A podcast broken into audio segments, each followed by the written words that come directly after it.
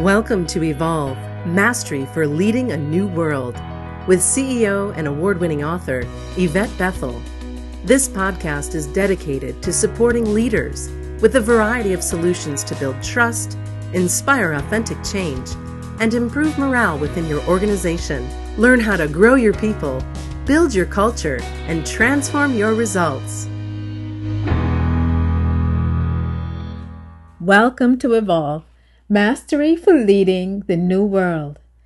I am your host, Yvette Bethel, and I thank you for joining me. Many of us have heard change mantras such as change we can believe in, or the only thing constant is change.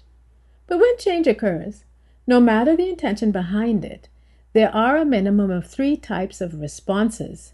Firstly, when a change is announced, there's a group of people who are deep within their comfort zone they execute routines with very little effort because they are in the realm of the familiar.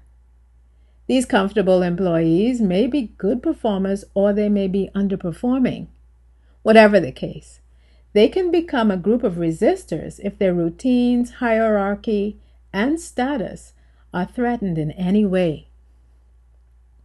Then you have the employees who sit on the fence. They are undecided and want to find out what the majority thinks before they commit to a decision. They may listen to compelling arguments from various perspectives and not make up their minds immediately. Alternatively, they may have a well defined opinion, but their allegiances may cause them to straddle the fence.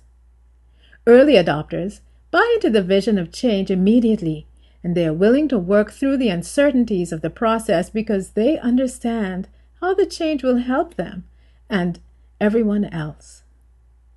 Early adopters are an asset to any company during a change process because when employees witness other employees buying into the initiative, they may be more inclined to make a similar decision. In the midst of change, there is uncertainty and emotion. To improve your chances for early buy in, there are a number of questions that need to be anticipated and addressed up front, like Will I have a job when this is all done? Will my status with the organization remain the same? How does this change impact my career plans? Do I possess the basic skills necessary for succeeding within the new working environment? These are all the kinds of questions that generate uncertainty, anxiety, and, and inevitably resistance if left unanswered. When change is initiated, leaders can sabotage the process in various ways. One way they do this is by providing insufficient information. Change cannot be effectively implemented if managers facilitate a single meeting where they make an announcement and leave everyone to their own devices. A second way you can sabotage a change process is through office politics. Office politics can interfere with change because persons who are power struck tend to focus on their personal agendas and not the needs of the team. This can leave co workers affected by the change in a state that is both fearful and resistant. A third form of sabotage can occur when there are leaders who either don't buy into the change initiative or they are unable to fully comprehend it. So they create an appearance of change by superimposing the new operational framework over the old one.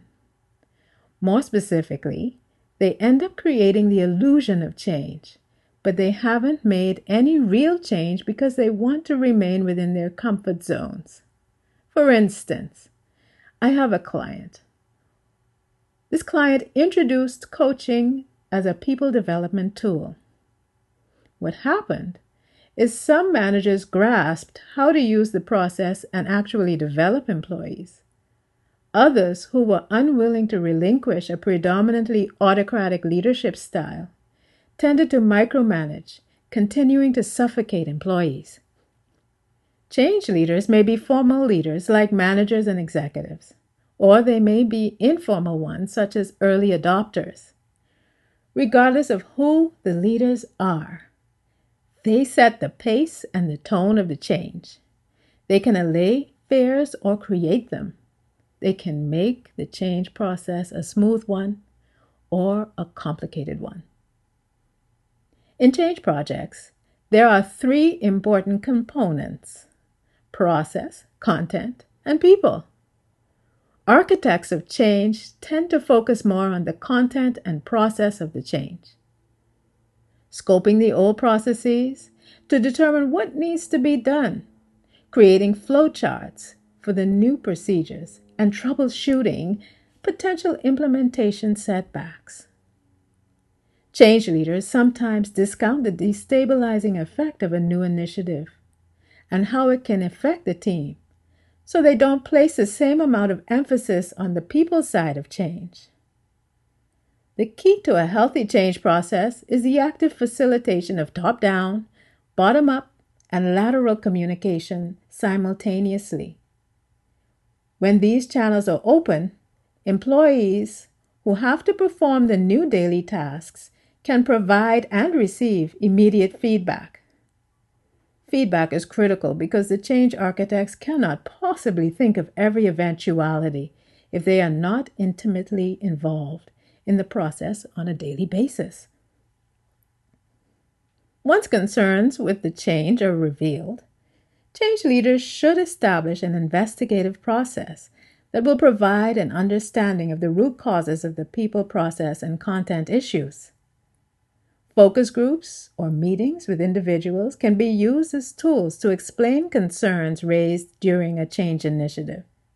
By listening to issues, no matter how trivial they may seem, and seeking and implementing solutions, change leaders can gain buy in at a much faster rate. In order to lead an effective change process, it is important for leaders to manage their resistance to modifying the original change plans. A new perspective can be the difference between a disastrous change initiative and a successful one. That brings us to the end of this episode of Evolve Mastery for Leading the New World. Thank you for joining me, and I invite you to listen in every Monday for the newest podcast. Thanks for listening to Evolve Mastery for Leading a New World.